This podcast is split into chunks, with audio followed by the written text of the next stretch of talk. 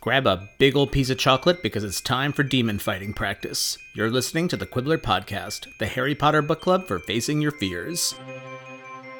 The Patronus is a kind of positive force, a projection of the very things that the Dementor feeds upon hope, happiness, the desire to survive.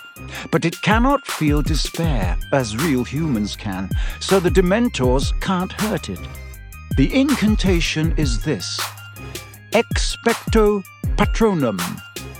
Expecto Patronum, Harry repeated under his breath. Expecto Patronum.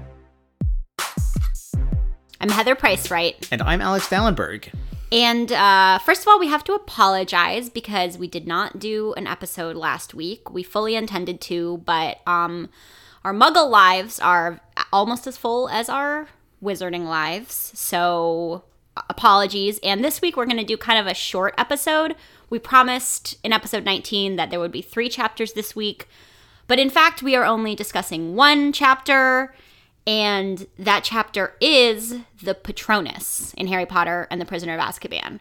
So we'll get back on a normal schedule and a normal length as soon as we can. Um, just, you know, shit's going down in our lives. Speaking of shit going down, you're going to hear cursing. and you're going to hear some spoilers. So, those are two things coming your way on this episode of The Quibbler, as on all episodes. There will also be some adult themes. This week's adult themes are overscheduling, bad kissers, and friends from high school. Also, this is episode 20. So, before you summarize for us, let's just take a minute to say, holy shit, we've done 20 of these. Vente. Yeah, that's how you say that in another language. Uh, you want to tell us what happened this week?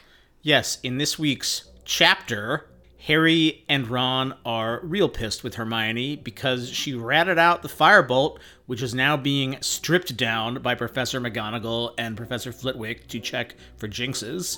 Oliver Wood sidles up to Harry and is like, "Hey, um, you working on your little problem there? Because don't want to lose the next Quidditch match." So, no pressure on Harry to figure out how to fight the soul sucking baddies that are prowling the, uh, the Hogwarts grounds. Hermione's taking a lot of classes. No one really knows how she's doing it because she seems to be in multiple places at once. But that's not possible, is it? Or is it? Because it's a magic school. uh, That's a very good point. yeah. All bets are off. Harry and Ron are like, oh, nothing strange could be happening, could it? They are kind of like that. You're right. All right. That would be magical. Uh, Harry begins Dementor fighting lessons with Professor Lupin.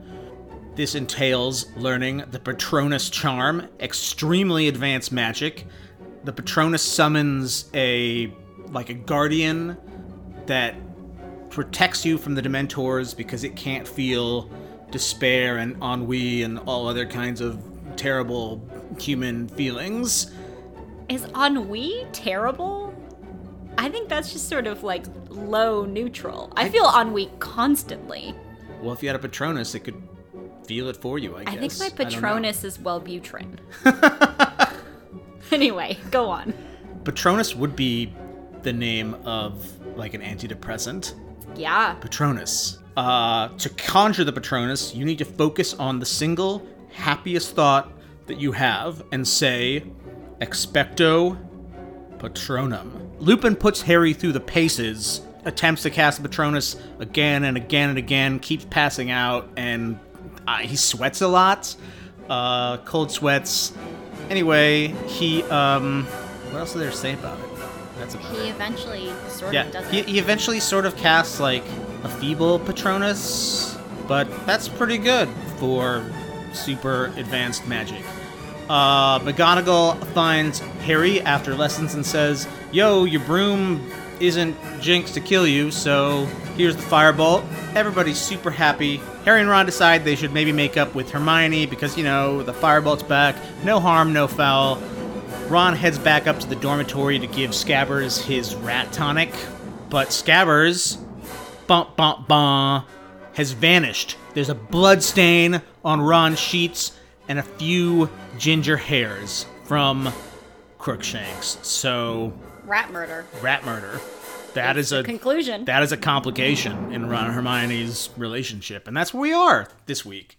You know, one chapter, but kind of a pivotal one in a lot of ways with the Patronus. I don't know. Every chapter feels pivotal as you get toward like, because we're not really toward the end of the book. There's still a lot of book left.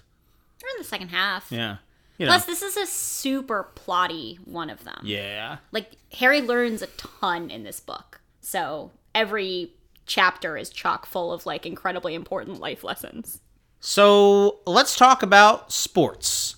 Now, you hit me with an interesting link this week about Oh. how Jo Rowling came up with the idea for Quidditch. I didn't actually hit you with that link. This tidbit comes to us from a new listener whose name is Varsha to sort of try to start to justify the rules of Quidditch, which we find deeply absurd and upsetting. And um, she hit us with a little bit of knowledge to kind of explain why they were designed so upsettingly. So why why does Quidditch make no sense? Well, part of it is because apparently J.K. Rowling sort of came up with the concept and sketched out the rules for Quidditch pretty soon after a big, as they say across the pond, row with her boyfriend of the time.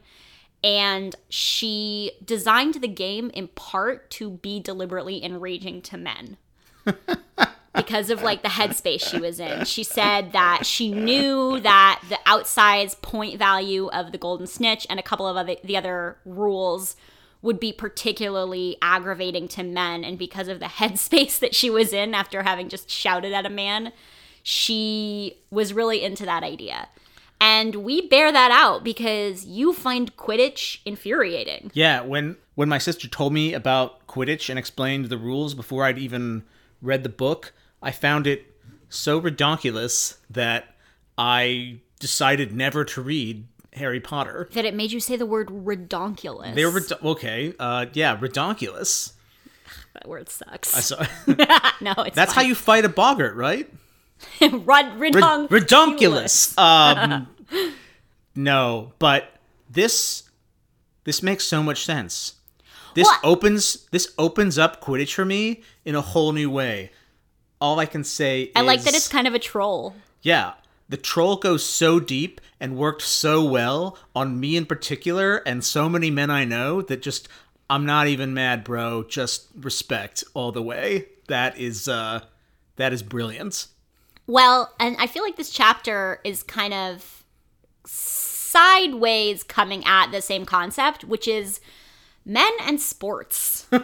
Let's talk about dudes and sports ball because Harry is so obsessed with the Quidditch season in this chapter that his main motivation for wanting to achieve the power to defeat a demon is so that if they come to a sports ball game, he won't have to stop playing sports ball. Like, of all of the motivating factors in all the world, I could probably name 10,000 reasons that I would want to defeat a demon that would be above like sports.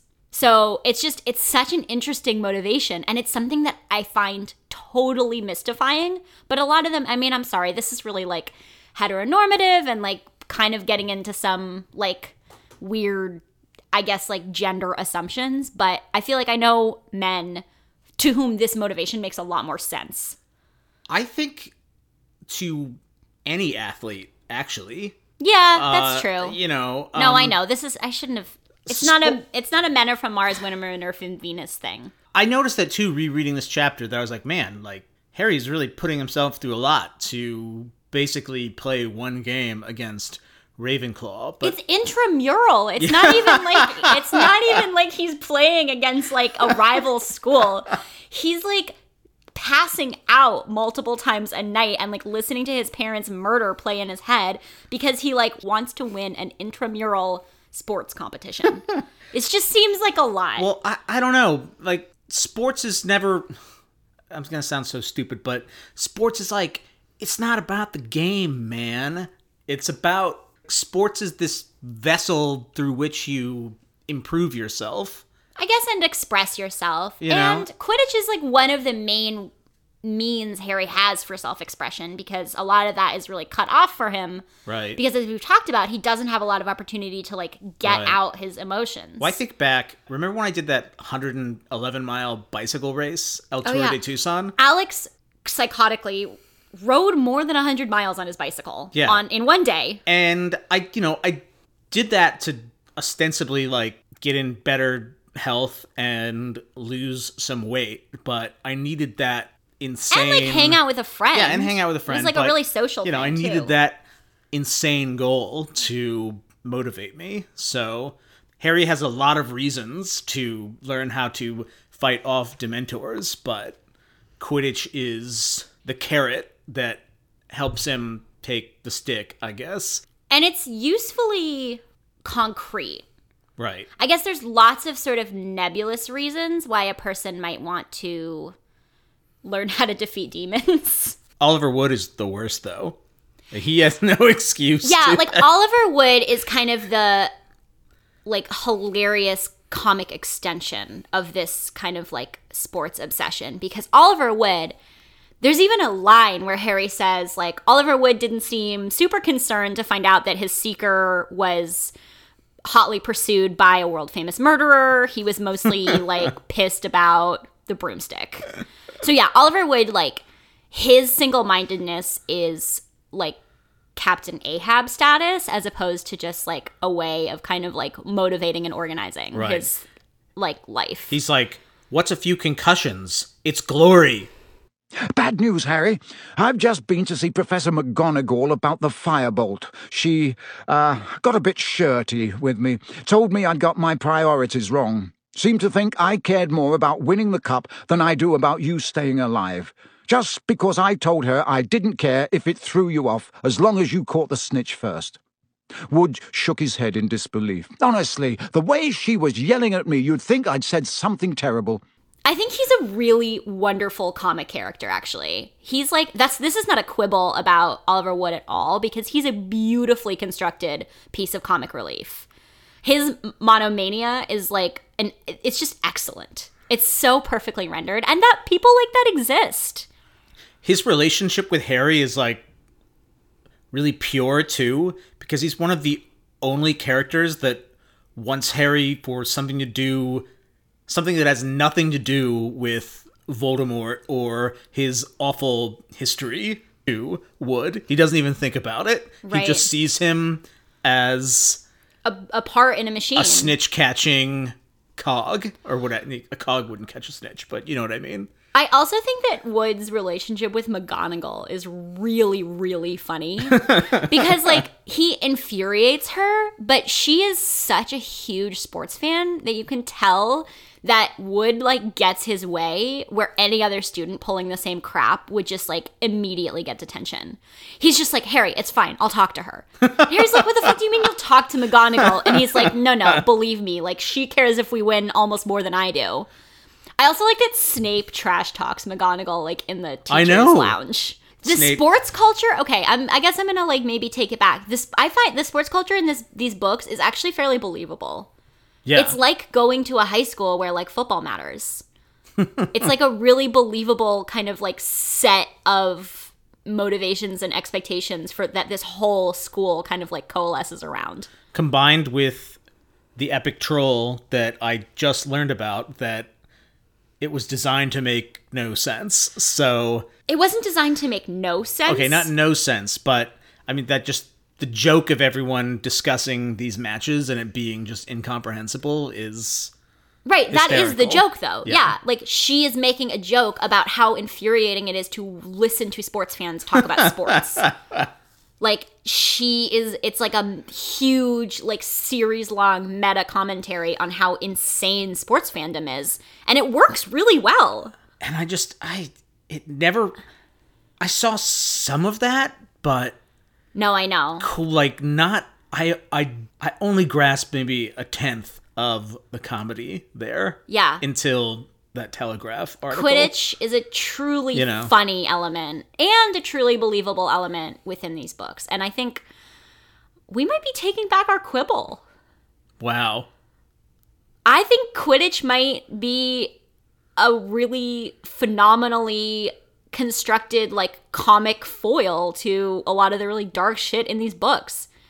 Because the other thing that's very funny is like Harry approaches the Quidditch season with the same amount of seriousness that he approaches like defeating Voldemort. Right. Like those are kind of sort of those are like equal goals in Harry's school year.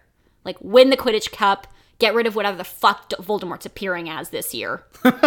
like murder Quirrell with my hands and catch the snitch. Those are my goals.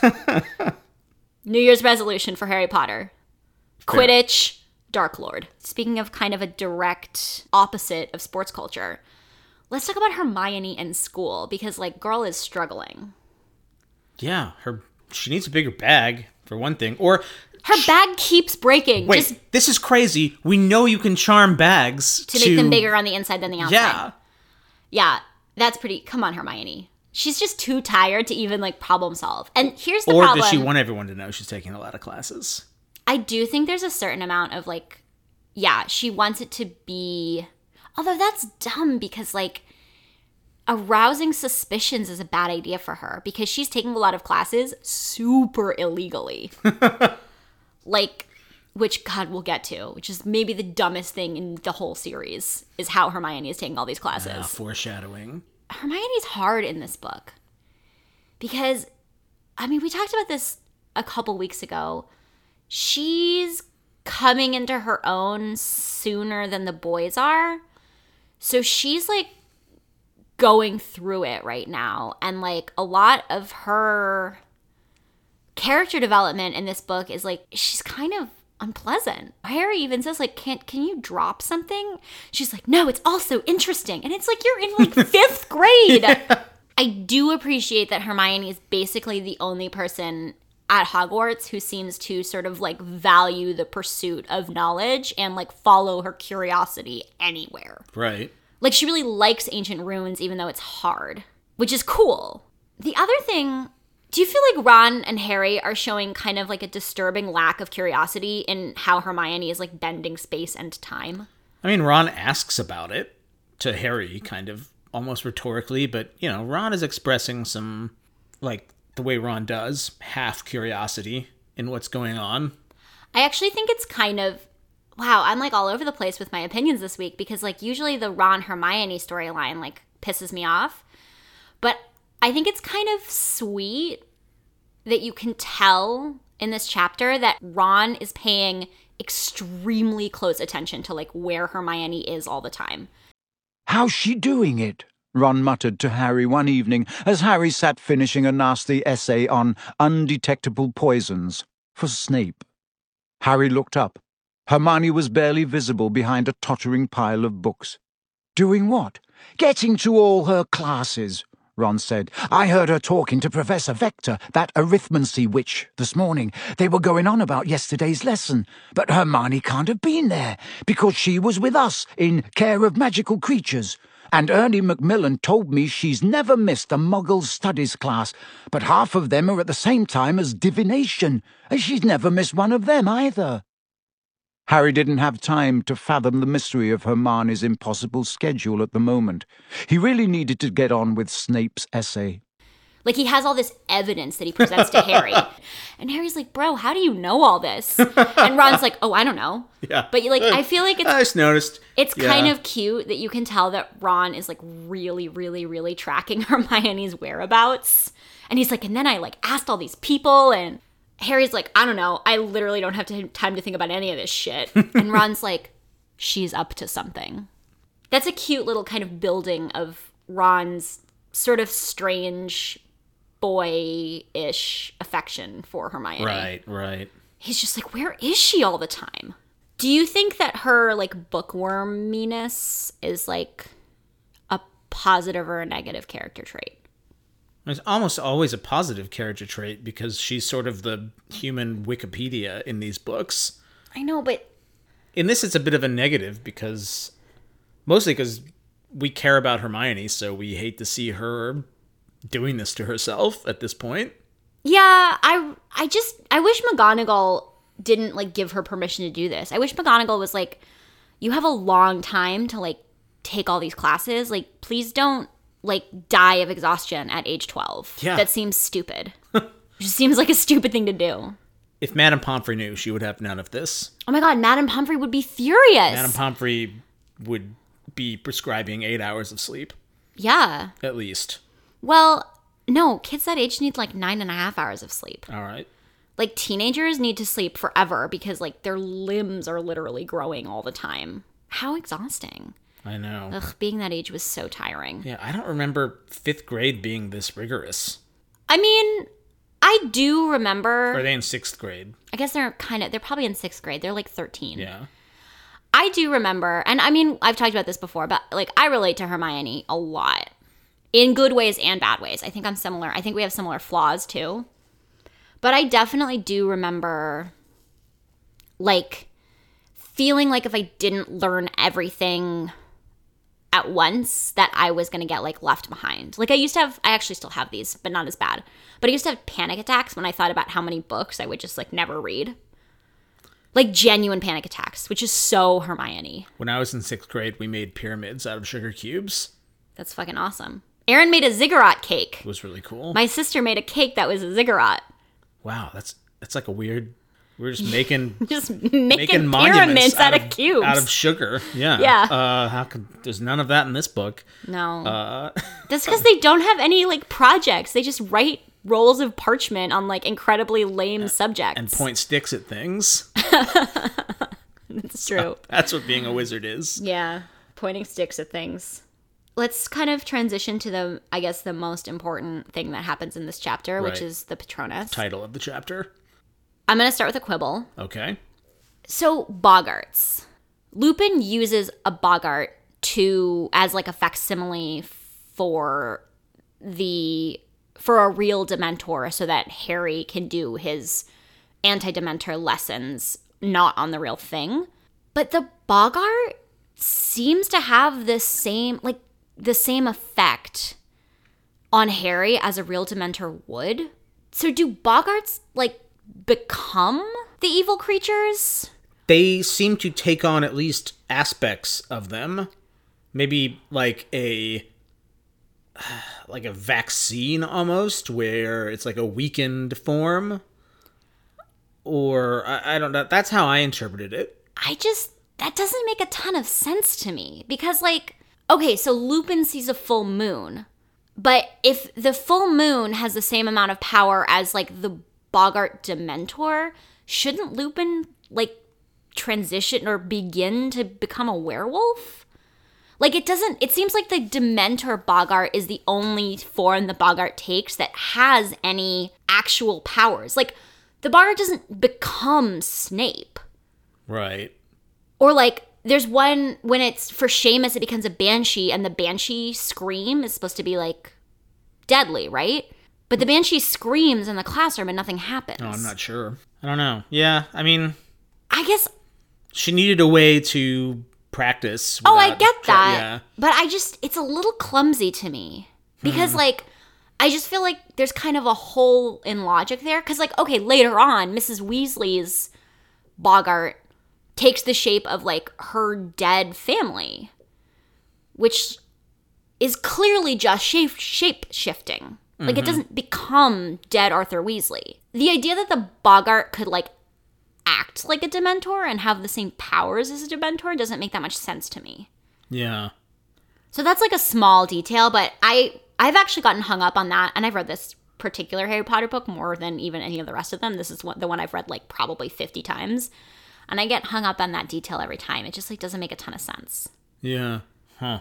But I don't have a good answer for you, unfortunately. Somebody Uh, might. If yeah, if anyone has any theories, if you if you think you know how this might work, I don't know. I just always found it a little clunky as like a way of, and I get why she did it, but I just it seems a yeah, little. I still bit, like the scene. I know the scene's great, but that it just like that always trips me up. Like, how Mm-hmm. does the Boggart become a Dementor? Right. So let's talk about the scene. I've always liked the Patronus because we get more details about the mechanics of magic. It's the spell we learn the most about. I mean, it involves a lot of force of will and imagination, visualization. You have to think about your happiest memory and focus on it in the face of like Evil. evil yeah evil in the face of evil um in the face of overwhelming despair i mean it's kind of harry's basically going through like cognitive behavioral therapy in these chapters Yeah. facing the dementor or the faux dementor over and over and over again and focusing on It is. It's his like happy um, memory it's like exposure therapy Yeah, it is. That's a really good way of putting it. And this seems to be the most like emotionally cathartic Mm-hmm. thing that Harry has gotten to do so far in this whole series. Like Yeah.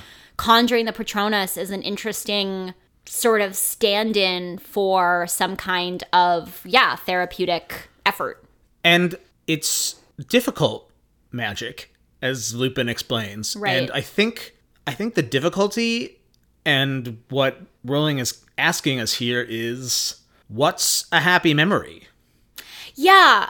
So I have a couple things I want to say. First of all, I think it's really deliberate that it is Lupin that introduces Harry to this magic. Mm-hmm. Because Lupin is the first adult that offers Harry healthy and constructive and open-minded ways of processing his grief. Lupin is the first grown-up in the series and remains throughout the series one of the most reliable grown-ups for Harry to safely express his emotions. So I think it's like a really deliberate choice that Lupin is the person who teaches Harry the Patronus because Lupin is basically the first adult to give Harry any kind of emotional support, essentially.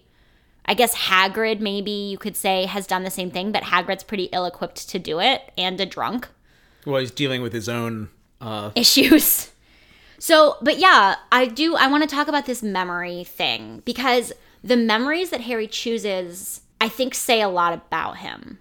Mm-hmm. And I feel like you could like write a whole paper or book on the three memories that Harry reaches for and the order in which he reaches for them. so let's walk through them the first one is the first time he rode a broomstick which is interesting because that's sort of Harry connecting. I, I think Harry's a really physical person. Mm-hmm. I think athletes, I mean, we've talked lots about Harry as an athlete and as a jock. And I think kind of a quality that a lot of really athletic people have in common is being sort of more comfortable in their bodies than in their minds, or really connected with their bodies as a major part of their kind of like holistic beings. And so I think it's interesting that Harry picks a memory that's like incredibly specifically like physical. Mm-hmm.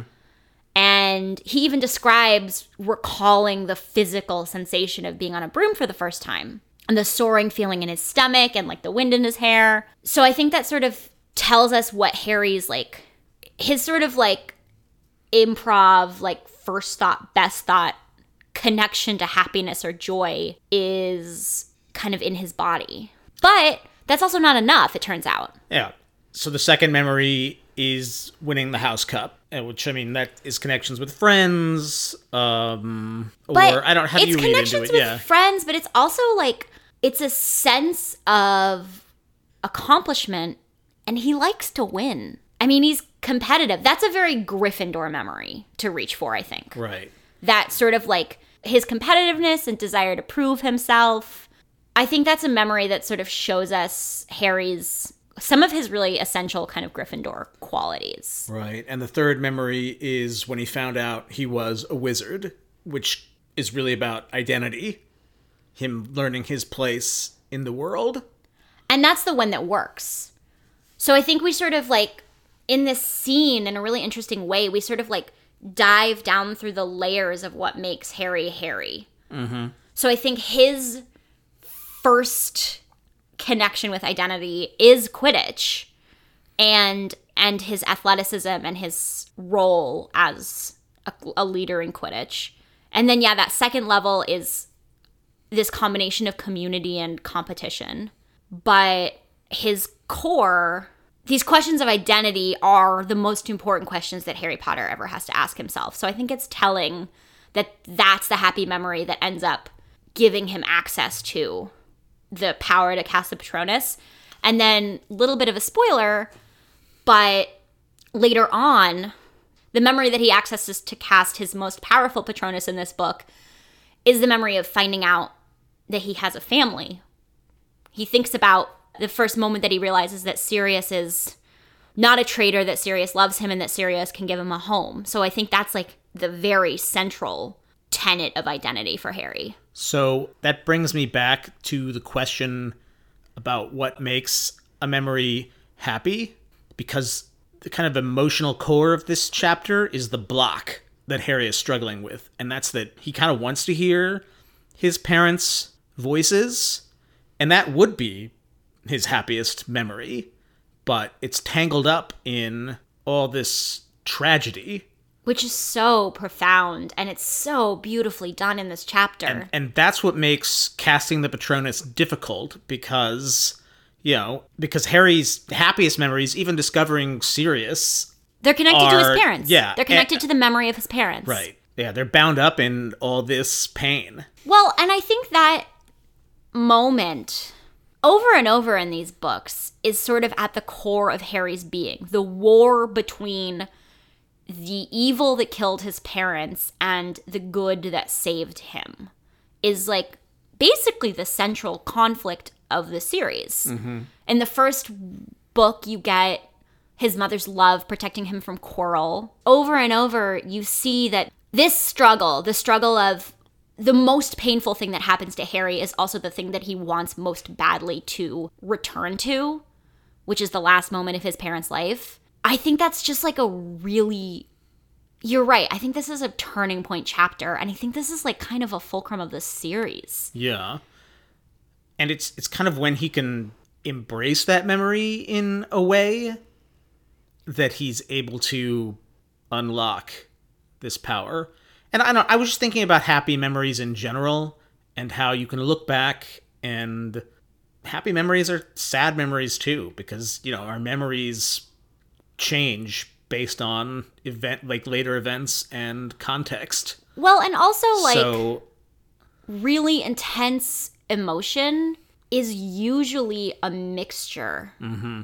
Here's an example from my life. One of the happiest, or sort of one of the most deeply felt and moving times I can remember, is the week or so that we spent in Alabama after my beloved paternal grandmother died, which was one of the hardest things that's ever happened to me but the amount of communion and togetherness and just like familial love and strength that I felt like in the direct aftermath of that loss is one of my most dearly held memories. Mm-hmm. So I think this is like a really true account of what it's like to have had something extreme happen to you, especially when that extreme thing revolves around your family like or the the people that you love most. right. Man, these books are deep. Yeah. Well, I was thinking, I was having, you know, similar thoughts about my own, my grandfather and, you know, trips we'd been on. And, uh, you know, they're really happy memories, but they're tinged with, uh, you know, this uh, melancholy or bittersweetness. Well, but that and it, it deepens those memories. Like once you've lost someone, your memories about them become more highly colored, I guess. Like they gain a certain quality. I have lots of happy memories like with my parents, like tons. But they would be a different quality of happiness if and I guess probably when I lose them. Yeah. And so yeah, Harry's like emotions are all bound up together. And this is like Harry is really learning and like letting himself feel his feelings for the first time in this book. Which I really like. And I really do think that Lupin is like a, a valuable portal through which Harry can kind of like feel his own feelings. I think Lupin's a pretty extraordinary man. You know? I would agree. Yeah. He's definitely one of my favorite characters. He gives Harry a lot, and I think he gives Harry more than Harry knows as a young person.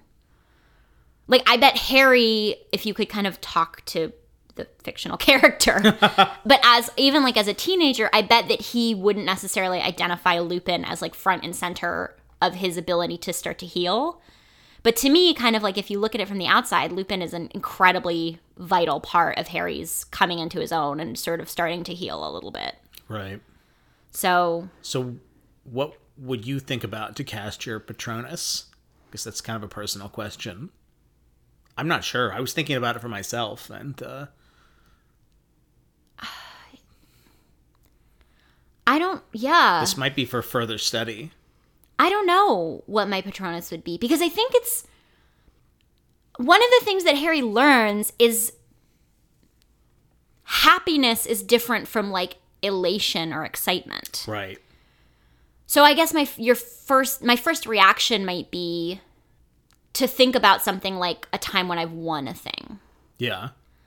But as we learn from this chapter, that's not good enough. Oh, I was gonna say our wedding probably was my first thought, I mean, yeah, I think our wedding is probably or the proposal. Oh, yeah. It probably involved you. Oh, I think mine would involve you.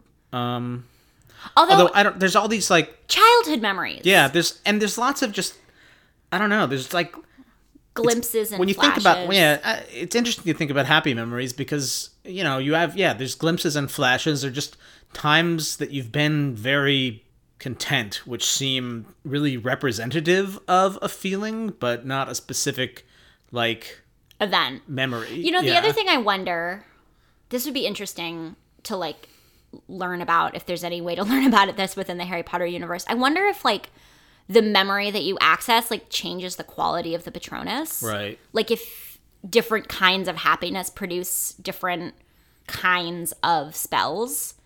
Like a childhood memory versus an adult memory. Like thinking about your best vacation as a kid versus our wedding. right right yeah Um, no, that- that's uh I don't know. Yeah. Well, this is really interesting magical mechanics that that's right And it's an interesting thought experiment too like what i don't know what would that be Somebody to think Well, about guys I'm, And the crazy thing is, and what I like about this chapter is we can't know because we can't do a Patronus. Like you don't know what your happiest memory is until you try to do a Patronus with what you think is your happiest memory and your fucking Patronus doesn't work. That's a crazy thing Harry does is he's like, "Oh, I guess that isn't my happiest memory because it didn't work." right So what yeah if you i mean you I would learn a ton about that's like why a, why therapy is a really good analogy. I think I would feel really, I don't know, rejected by the universe if I thought of like, I don't know, if I was like, okay, first dance with Heather, and then my Patronus fizzled. I mean, I would certainly feel rejected. I'd be like, what the, what the fuck, magic wand? Well, I don't know. I mean, I guess it is interesting to watch Harry learn what makes him truly happy. But I also think there's a difference. But like as a kid, Yeah, yeah. you don't know. Like, I mean, Ron would probably be like candy. My Patronus is candy. Uh, Percy's is losing his virginity to to Penelope, Penelope Clearwater. Clearwater. No, Percy's is No, it's has becoming head boy. it's head boy. Yeah. Absolutely. Percy cares about his weird fascistic little medals more than he cares about anything else. Even more than the victory sex after they were both named head boy and head girl. I don't know why you think Percy is such a stud. Like he I'm not saying he's a stud. I'm just saying this is geek sex. You know, this is like weird. I think they've just like creepy This is- fooled no, around. this is they're ba- only no. like fifteen. No, they're 17 in this book. Okay, No, all this is like band nerd status, like like true messing kink. around. Yeah, Yeah, You know. I do.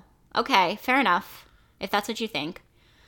Um, I think Percy's would pretty obviously be becoming head Yeah, boy, obviously. and then getting head boy. Whoa! We might cut that out.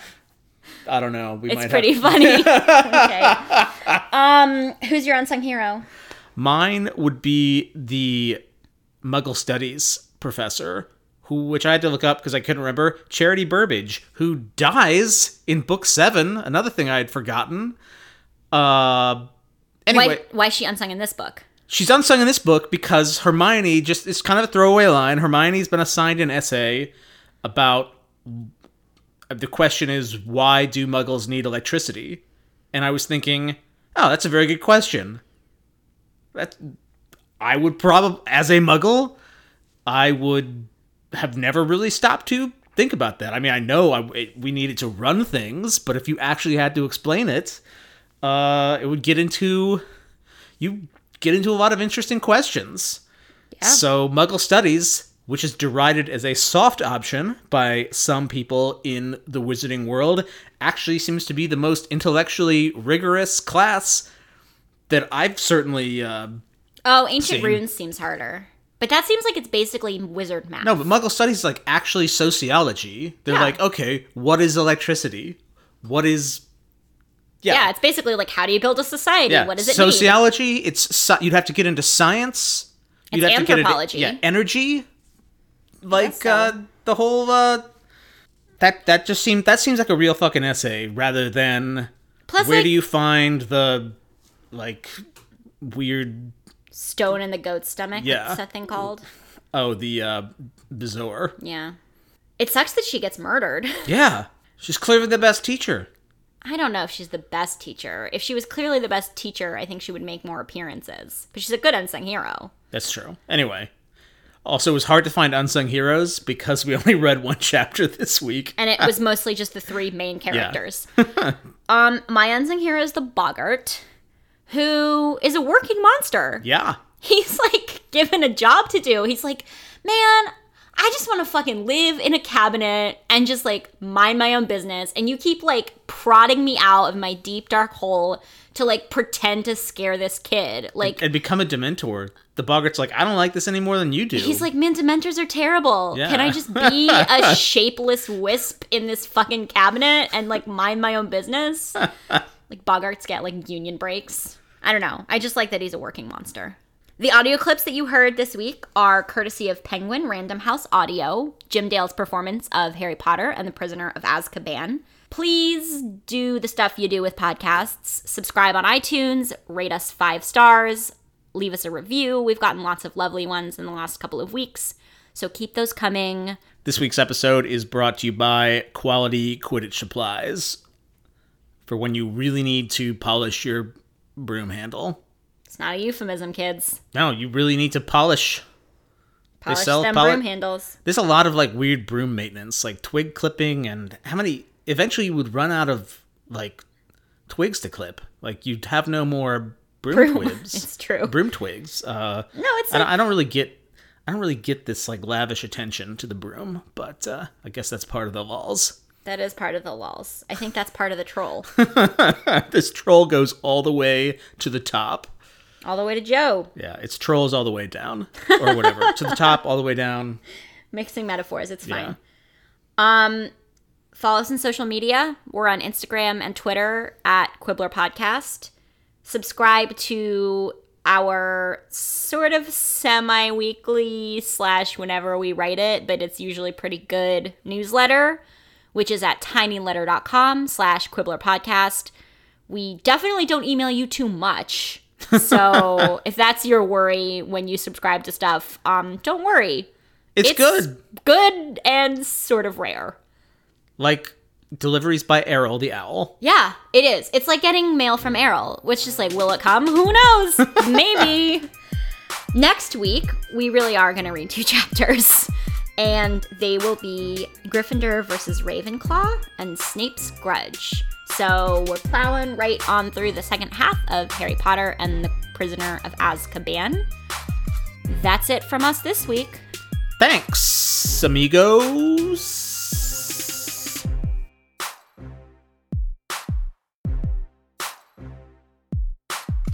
Arithmancy looks terrible, said Harry, picking up a very complicated looking number chart. Oh no! It's wonderful! It's my favourite subject! It's. But exactly what was wonderful about arithmancy, Harry never found out.